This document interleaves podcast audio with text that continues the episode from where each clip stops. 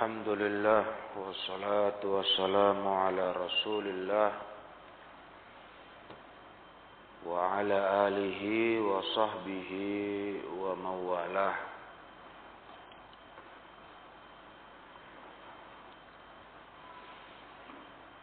قال أبو محمد وسمعت أبي يقول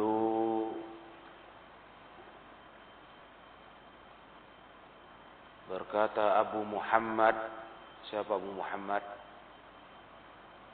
Al-Imam Ibnu Abi Hatim.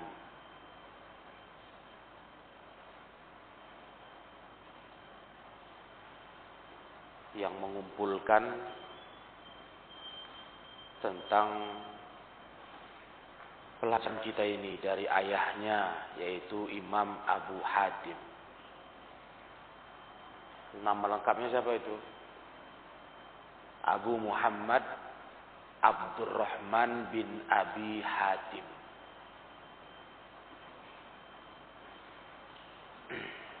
Dikenal dengan Imam Ibnu Abi Hatim.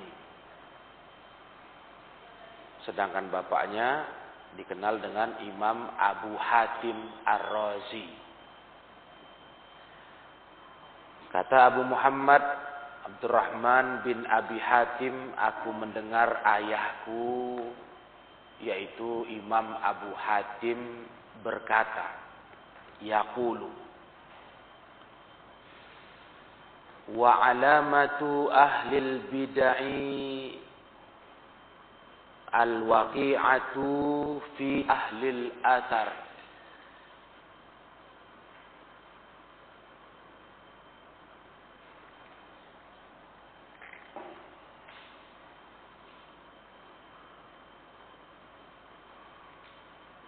Ciri-ciri ahlul bid'ah Ciri-ciri ahlul bid'ah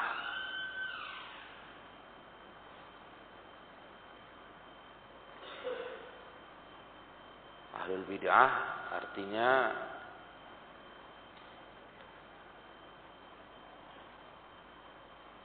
Orang-orang yang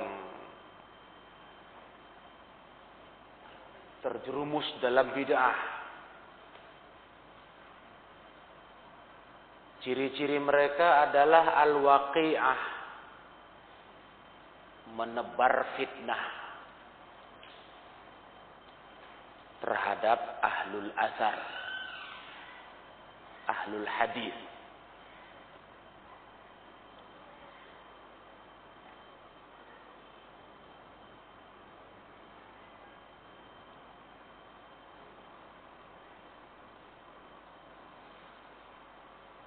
Bentuk waqiahnya apa? Fitnahnya. Mereka suka mem, meng, mencela dan mengribahi ahlul hadis.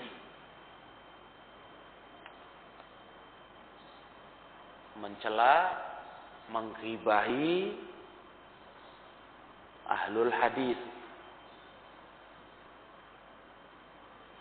Merusak kehormatan ahlul hadis. Itu bentuk wakiahnya.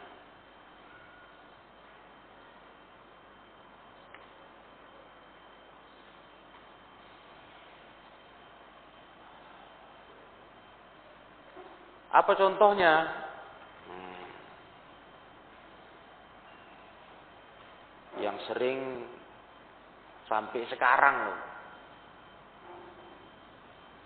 Ahlul bid'ah terus menerus menghibahi, mencela, merusak kehormatan ahlul hadis. Yaitu dalam masalah menetapkan nama dan sifat Allah. Oh, ini yang paling laris. Paling laris dibicarakan dengan bentuk sebagai celaan, ghibah, fitnah terhadap ahli sunnah oleh ahlul bid'ah.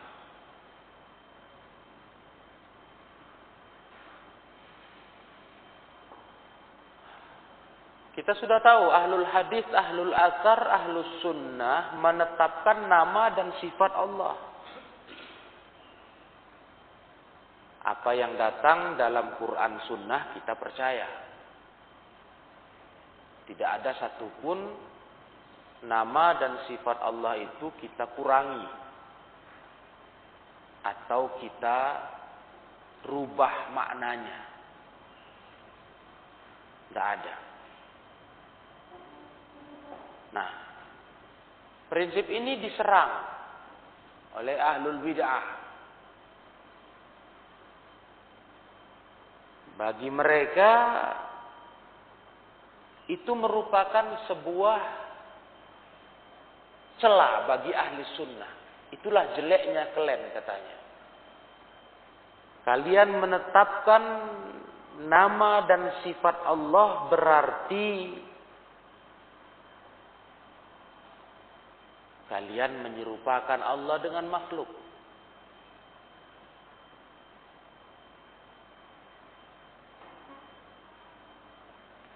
Menyamakan sifat Allah dengan makhluk.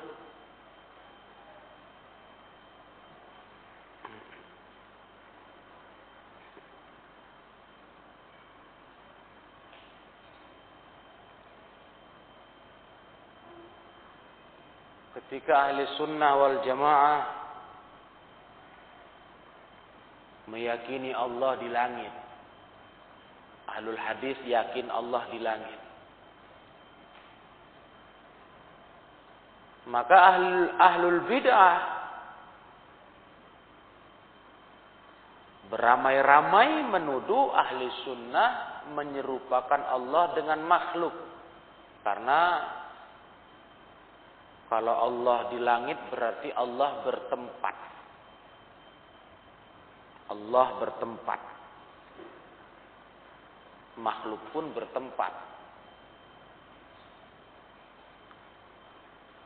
Sehingga menurut mereka ahli sunnah, ahlul hadis, ahlul asar adalah orang-orang yang memiliki prinsip jelek prinsip rusak.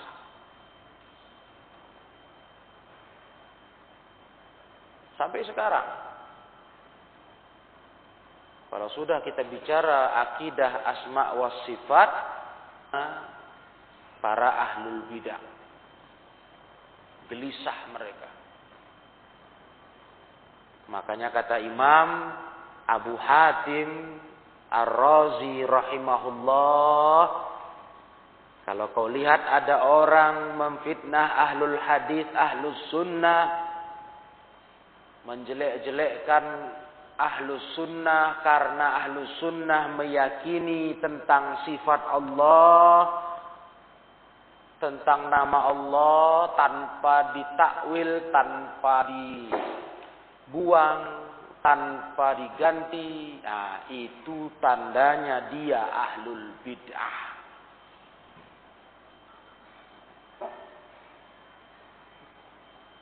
Ciri-cirinya begitulah alul bid'ah.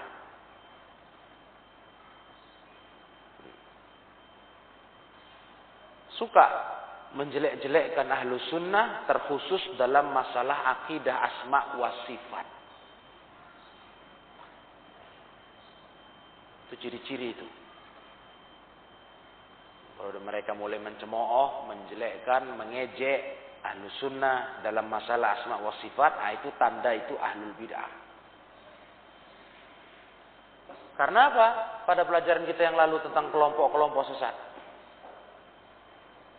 Karena ahlul bid'ah lah yang tidak cocok dengan ahlul hadis dalam asma wa sifat. Seperti kelompok Jahmiyah, so? Mu'tazilah, Asy'ariyah, Maturidiyah, Kullabiyah dan sebagainya. Jadi walaupun dia nggak nampakkan dirinya sebagai ahlul bid'ah, artinya menunjukkan kelompoknya. Nggak ngomong dia, aku Jahmi, nggak ngomong. Aku Ash'ari, nggak ngomong. Misalnya, atau Maturidi. Tapi dengan dia menjelekkan akidah ahli sunnah dalam asma wa sifat, itu sudah tahu kita. Ini pasti ahlul bid'ah. Walaupun dia nggak ngomong, sudah tahu kita. Walaupun dia nggak ngaku. Aku Jahmiyah katanya, ikut paham Jahmiyah. Nggak ngomong dia, cuma dia marah nengok ahli sunnah meyakini sifat Allah. Menetapkan sifat Allah. Kalian udah tahu langsung. Nah ini ahli bid'ah ini ya terserah mau kelompok yang mana. Pokoknya ahli bid'ah udah menjelekkan ahli sunnah, memfitnah ahli sunnah, memburukkan ahli sunnah. Nah, dalam masalah ini kalian sudah tahu, nah, ini ahli bid'ah ini. Itu makna al-waqi'ah fi ahli al-athar. Apalagi dia ngomong, aduh, udah ngomong. Ngomong dia ngomong. Misalnya ngomong dalam ceramah, akidah saya Asy'ari misalnya. Wah, sudahlah. Apa lagi? Nah, ini kan ciri-ciri ahlul bidah. Kalau dia langsung ngomong dia nggak usah ciri-ciri lagi ya kan? Udah ngaku. Ciri-ciri maling adalah mengendap-endap masuk rumah orang tengah malam misalnya kan. Itu ciri-ciri maling. Nah, walaupun dia belum maling, Udah tahu kita ini maling, gelagatnya maling. Nah, bagaimana kalau dia udah maling, udah masuk ke tangkap tangan? Berarti udah jelas kan? Nah, begitulah orang yang sudah ngaku dengan akidah ahlul bidah. Udah ngaku dia, aku asy'ari, aku mu'tazili, alah sudahlah. Apalagi ceritanya kalian mau dengar lagi cakap orang itu? Andai kata dia nggak ngaku, dia diem-diem, cuman dia menyerang ahlu sunnah, ahlul hadis, ahlul azhar dalam ahl asma wa sifat. Itu aja kalian udah langsung kalian ngerti. Ya, ini ciri-ciri ahlul bid'ah. Dia misalnya kalian, kalian misalnya masuk masjid, umpama ada orang orang khutbah Jumat atau ceramah, di situ dia serang. Dia serang akidahnya ahli sunnah dalam asma wa sifat, Langsung kalian langsung bisa nalar ini ahlul bidah ini, gitu. Ciri-cirinya beginilah dia. Tinggal kita cari tahu aja dia ahli bidah golongan mana? Golongan Jahmiyah, Mu'tazilah, Asy'ariyah atau yang lainnya, ya kan?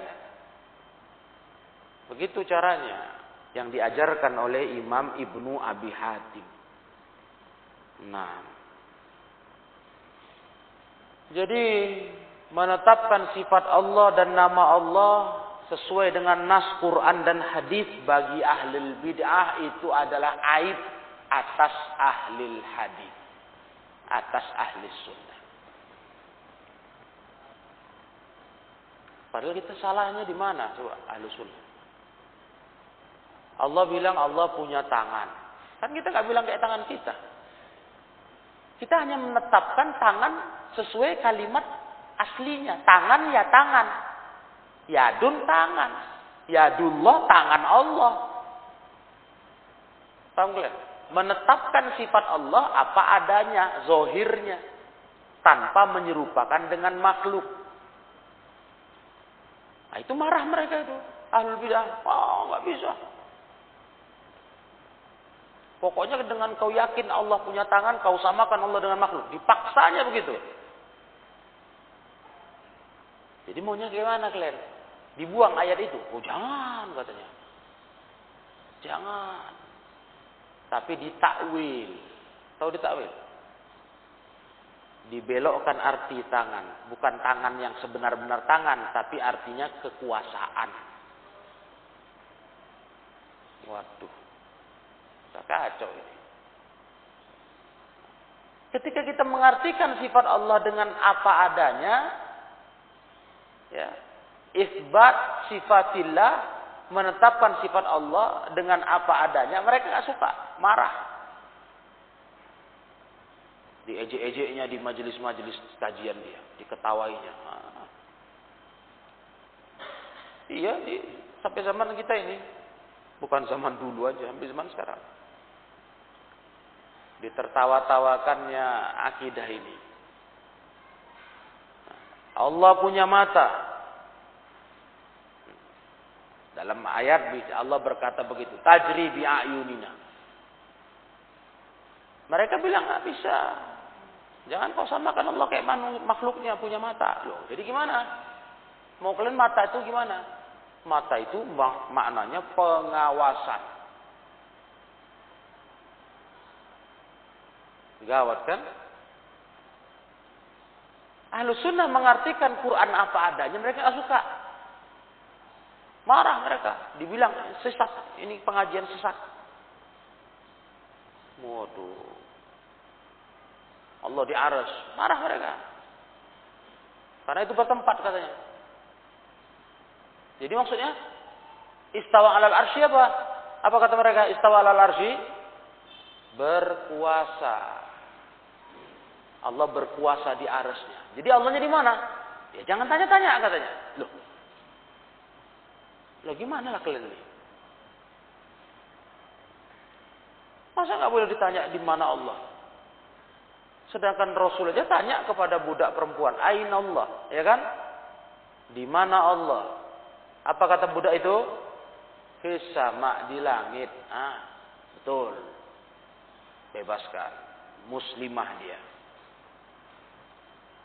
Tapi apa kata mereka ahlul bidah? Itu hadis ainallah itu. Nah, apa kata mereka? Yang pertama mereka bilang itu doaif. Ah itu hadisnya nggak betul itu. Itu hadisnya tidak betul. Hmm. Yang pertama. Yang kedua, Kalimat Allah di mana Allah itu sesungguhnya maknanya Rasulullah hanya ingin menguji perempuan tersebut dengan satu pertanyaan yang ra, yang rusak, yang salah. Itu kata mereka.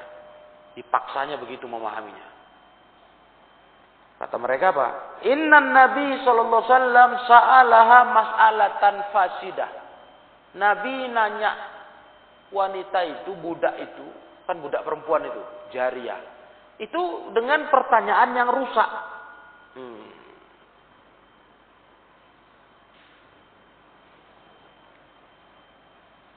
Maka perempuan itu pun menjawabnya dengan Jawaban yang rusak katanya. Sesuai yang dipahami akalnya. Karena budak itu menurut mereka bukan orang Arab. Ajami. Itu orang ajam. Iya.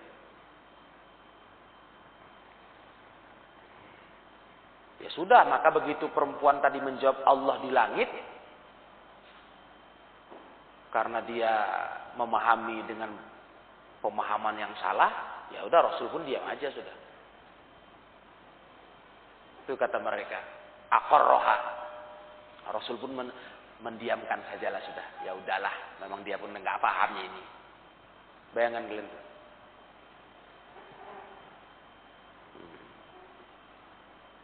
Karena hadis tentang ini, tentang di mana Allah ini sangat menekan ahlul bid'ah. Bagi mereka tak mungkin Allah ditanya di mana. Ya.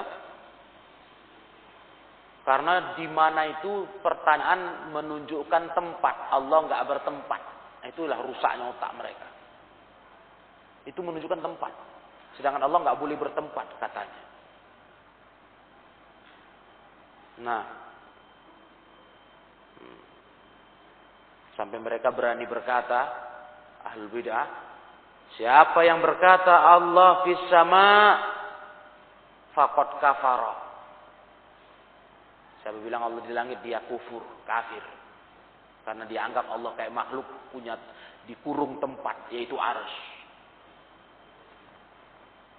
Begitulah jahatnya mereka na'udzubillah. Hmm. Ini kerusakan yang sangat parah pada kelompok ahlul bid'ah. Ya. Sedangkan hadis itu hadis muslim.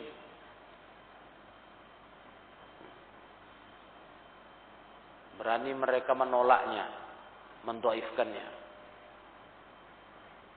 dan berani mereka memaksakan diri mengartikan pertanyaan itu dengan keyakinan yang salah. Jadi susah kita ngomong sama ahlul bid'ah susah. Karena mereka nggak mau cari kebenaran.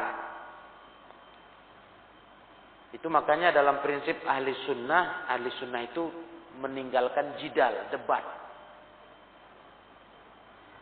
Ya, karena nggak nyambung kalau kita bicara masalah ini dengan ahlul bidah.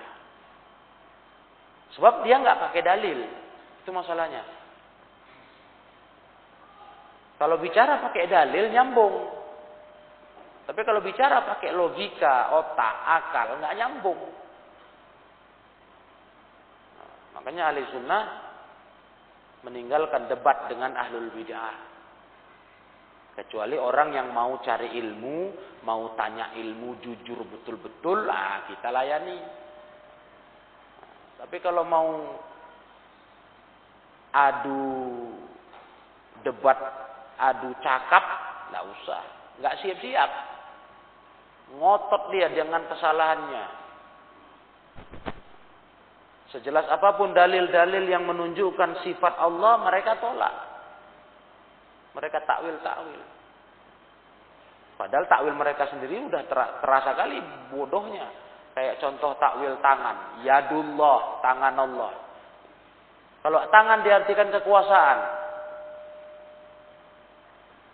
Berarti apa arti yadullahi maghlulah? Qalat qalatil yahud yadullahi maghlulah. Apa kata orang Yahudi? Tangan Allah terbelenggu. Kalau tangan arti kekuasaan berarti artinya apa? Kekuasaan Allah terbelenggu. Betul? Itu artinya kan? Kalau diartikan kekuasaan. Kekuasaan Allah terbelenggu. Betul? Nah, sedangkan cakap orang Yahudi di ayat itu, Yadullahi maghlulah, itu maksudnya apa? Maksud orang Yahudi. Bilangin tangan Allah terbelenggu. Apa maksud orang Yahudi? Maksud orang Yahudi di, dijelaskan Allah dengan ayat berikutnya. Bal yadahu mabsutotani yunfiku kaifa yasha. Berarti maksud orang orang Yahudi apa bilang tangan Allah terbelenggu. Terbelenggu kan ter, terikat gitu. Terbelenggu. Apa maksud bilang mau maksud mereka bilang apa? Tangan Allah terbelenggu. Hah? Allah itu pelit. Tahu kalian? Karena di ayat berikutnya Allah bantah. Bahkan tangan Allah mabsutotan terbentang. Allah memberi yunfiku kaifayasha. Memberi sekehendak dia. Nah, berarti maksud orang Yahudi apa dengan tangan Allah terbelenggu? Allah pelit. Ibarat kalau kita manusia, tangannya terikat, nggak bisa ngasih. Ngerti? Nah, kalau diartikan tangan Allah itu kekuasaan, nggak nyambung lah. Maksud Yahudi apa? Maksud kalian apa? Artinya begini, Yahudi itu berarti lebih paham daripada kalian. Yahudi aja bilang Allah punya tangan, paham dia tangan itu ya tangan lah. Nah. Cuman bedanya kalau kita ahli sunnah kaum muslimin, jangan serupakan Allah dengan makhluk, itu aja. Artinya udah tangan, paham, tangan ya tangan. Bukan kekuasaan, ngerti kalian? Karena mereka pakai istilah tangan terbelenggu terikat untuk bahasa ganti bahasa yang pelit. Orang pelit kan tangannya terikat gitu istilahnya. Berarti paham Yahudi tangan itu ya tangan. Maka dipakai bahasa untuk menggambarkan orang pelit. Kan gitu. Dibilangnya Allah pelit. Tangannya terikat. Nggak ngasih orang. Nah, sedangkan Allah Ta'ala membantah. Yadahu mabsutotani. Tangan Allah terbentang. Maksudnya yunfiku kaifayasha. Allah memberi sekehendak dirinya. Nah, jadi orang Yahudi lebih ngerti tentang Allah daripada ahlul bid'ah. Ya, daripada Jahmiyah, Mu'tazilah, Asy'ariyah, sama saja itu semua. Paham Nah, jadi ini ciri khasnya ahlul bid'ah, menjelek-jelekkan ahlul asar, ahlus sunnah. Nah, Kemudian wa alamatuz zanadiqah dan ciri-ciri zindik. Ciri-ciri zindik tasmiyatuhum ahlal asari hasyawiyah. Mereka menamakan ahlul asar dengan nama hasyawiyah. Apa arti hasyawiyah itu? Hasyawiyah itu maknanya kalau menurut bahasa Ya. Hasyawiyah diambil dari kata hashwun, hashwun. Hashwun maknanya apa? Orang-orang rendah. Hashwun nas. Atau hushwatun nas.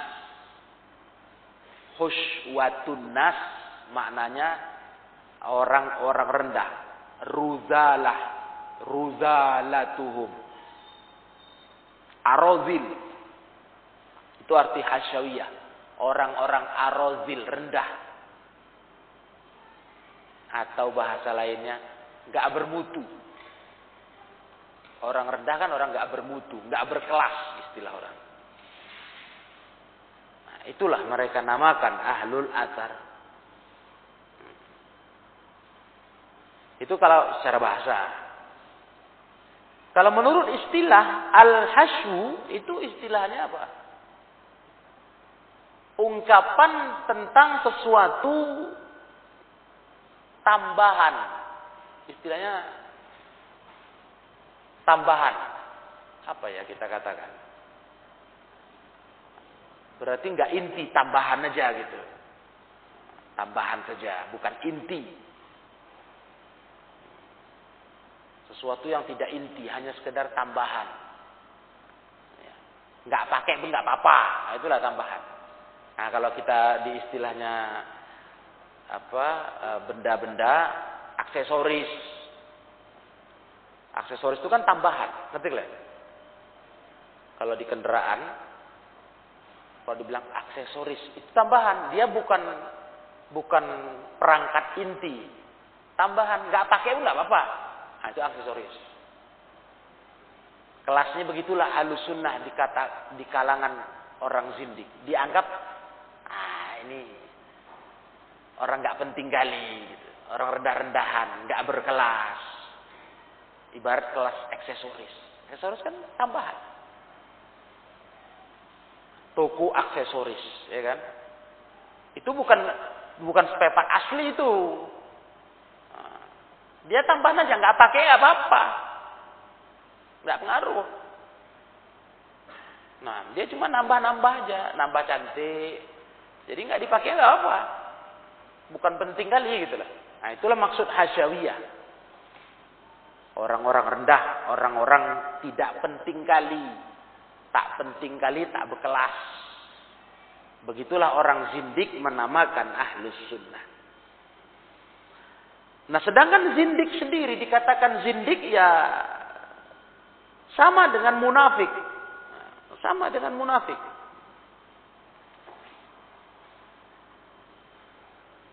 Ya. Sama dengan munafik.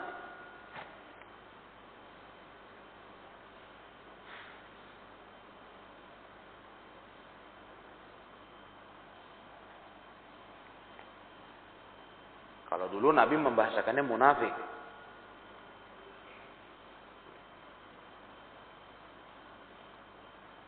Jadi kenapa mereka menamakan ahlu sunnah hasyawiyah? Tujuannya apa? Tujuannya untuk manusia nggak suka dari ahli sunnah, nggak suka dengan ahli sunnah. Karena ahli sunnah itu ibaratnya kalau dengan istilah tadi ya di manusia ini sekedar apa? Sekedar sampah aja lah, nggak penting kali lah gitu. Fadlah, ya, fadlah. Nggak usah ada pun nggak apa-apa, gitulah. Tujuannya itu ingin mengesankan ini orang nggak nggak orang-orang nggak pentingnya ini, orang-orang nggak perlu kali ada nih ya. Ya. Nggak ada nilainya gitu, nggak ada harganya. Nah.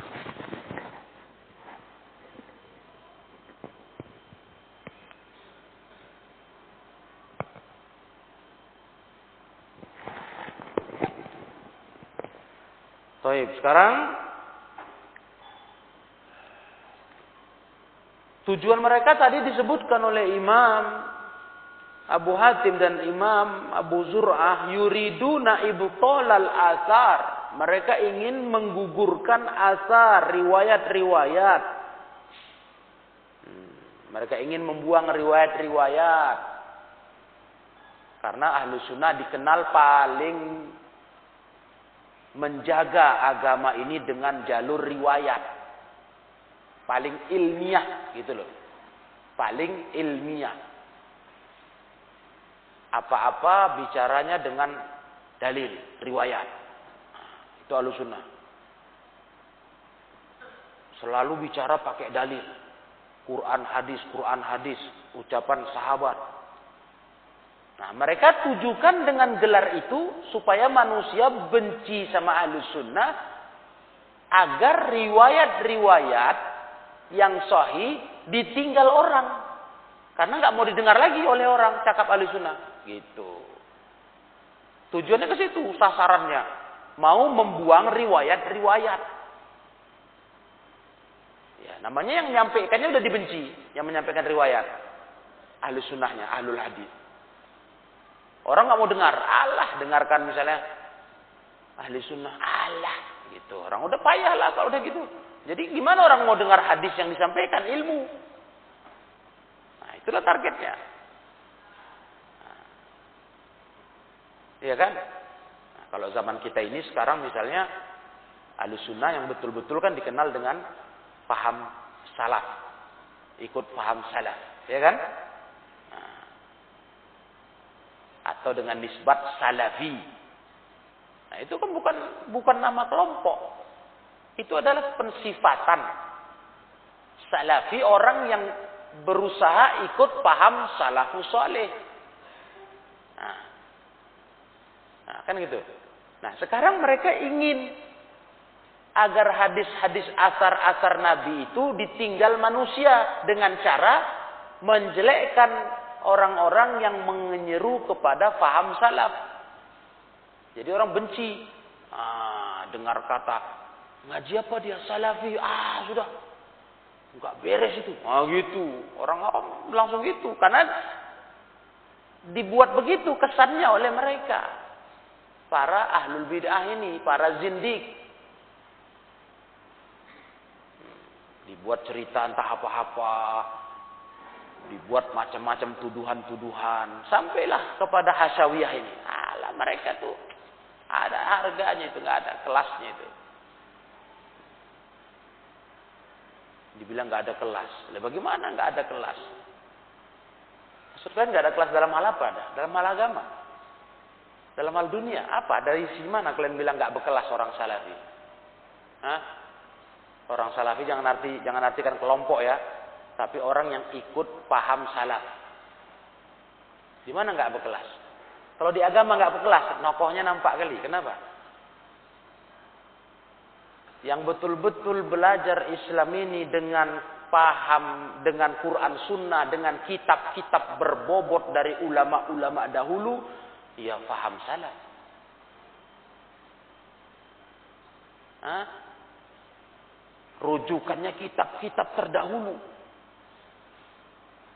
Nggak main-main, bukan kitab terjemahan. Nah, mana laku sama kita.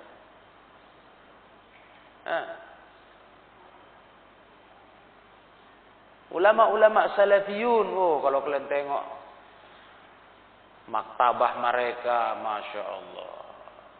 Maktabah-maktabahnya Syekh Albani, wah, maktabahnya, maktabah pribadinya, wah luar biasa. Hmm. Atau para masyaih lain itu sampai dibuat blok-bloknya itu, mazhab Hanafi, ini satu blok.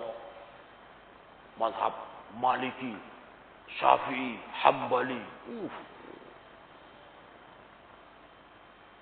Itu kitab ulama dulu. Itu bobot ilmunya asli. Nah, bukan ecek-ecek itu. Nah, kalau cerita kalian nggak ada kelas, ya nggak masuk akal kecuali tadi ustad-ustadnya belajarnya terjemah-terjemahan, ya kan? Ada aja. Begitulah kelas mereka, menuduh, menjelekkan. Sampai nggak ngerti bahasa Arabnya itu katanya. Nggak ngerti bahasa Arab. Sedangkan yang kita belajar bahasa Arab ya kan. Jadi susah cakap sama orang-orang begitu. Hmm. Iya. Bahasa Arab nggak pakai rambut lagi kami baca bilang.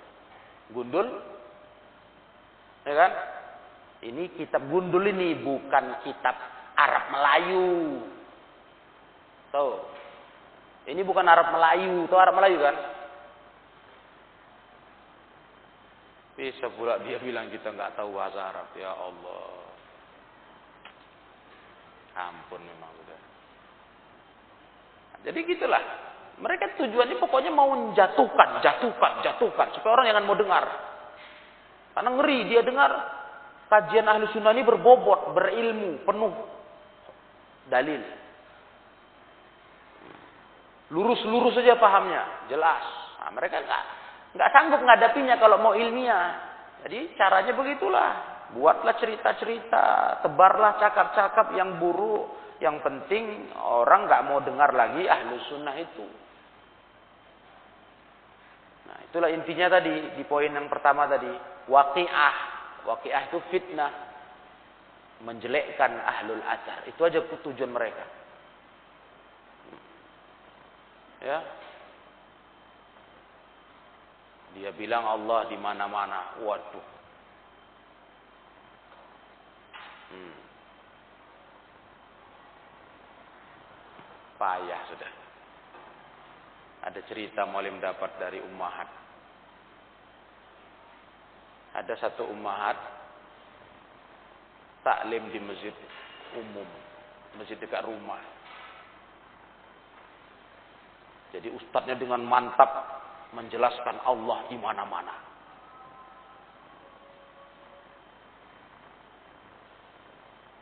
Jadi ibu ini tanya, Pak Ustadz, tapi saya belajar Allah tuh di arus. Ustadznya langsung terkejut. Sesak napasnya. Ibu belajar di mana? Belajar di Deni, Salafi Deni. Wah, Ustadznya siapa?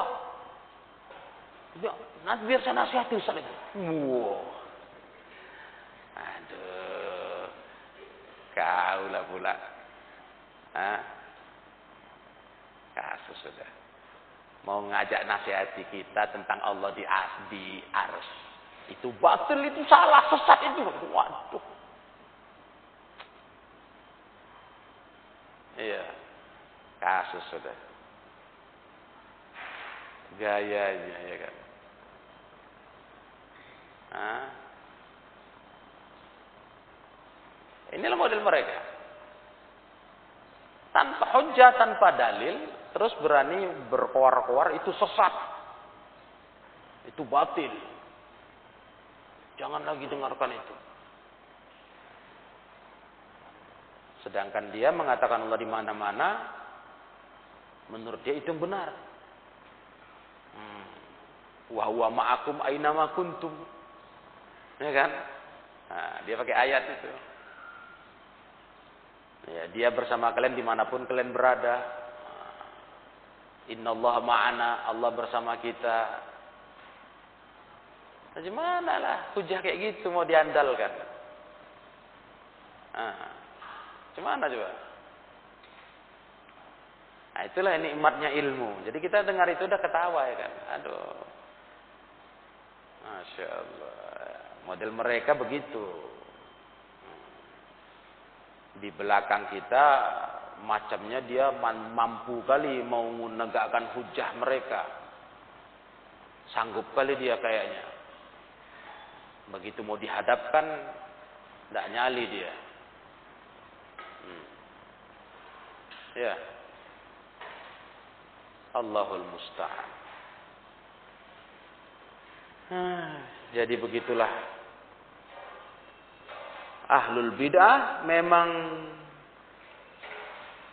hmm, suka menggelari ahli sunnah. Itu intinya. Suka menggelari ahli sunnah. Nah, karena itulah cara yang mereka bisa lakukan untuk menghadang ahli sunnah. Ahlul hadis, ahlul haq, ahlul asar. Nah, begitu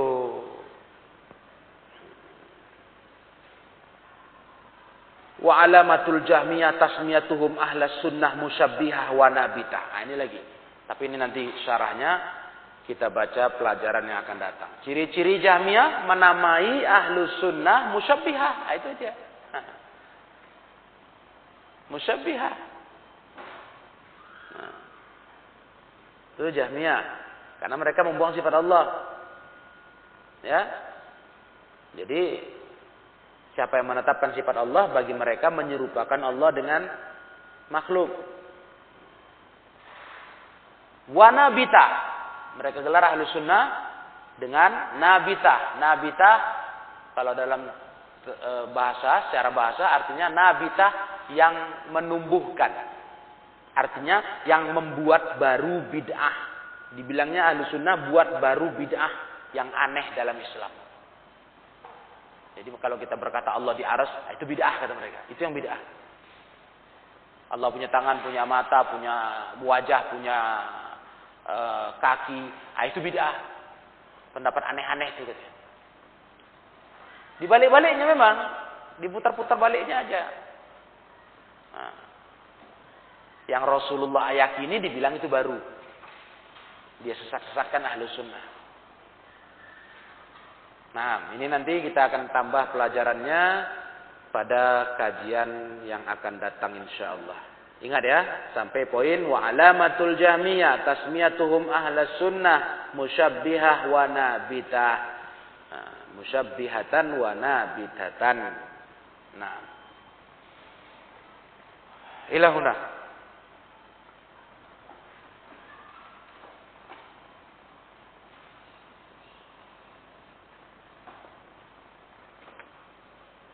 Subhanakallahumma wa bihamdik. Asyhadu an la ilaha illa anta astaghfiruka wa atubu ilaik. Walhamdulillahi alamin